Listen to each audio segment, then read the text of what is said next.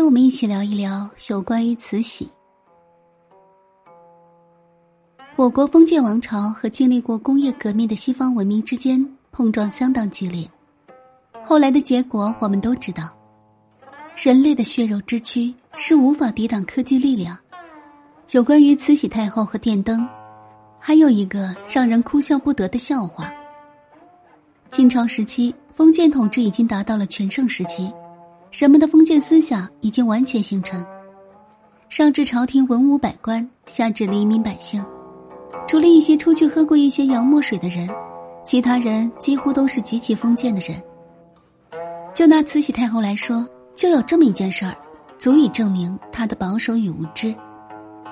清末，西洋文化开始传播进来，电灯作为那个时候电气化的产物，也伴随着学习西方先进科学技术而传了进来。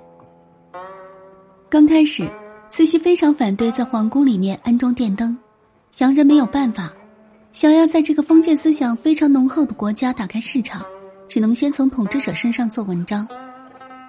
洋人先找到那个时候还算比较先进的李莲英，塞了一大笔钱，让李莲英去说服慈禧使用电灯。李莲英见钱眼开，满口答应。李莲英在慈禧不在的时候。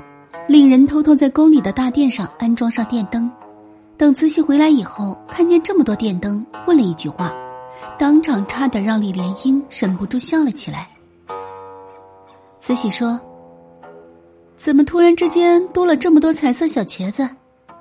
李莲英赶紧回答说：“这是洋人用的电灯，用这东西照明可以延年益寿，福禄双全。”慈禧大喜。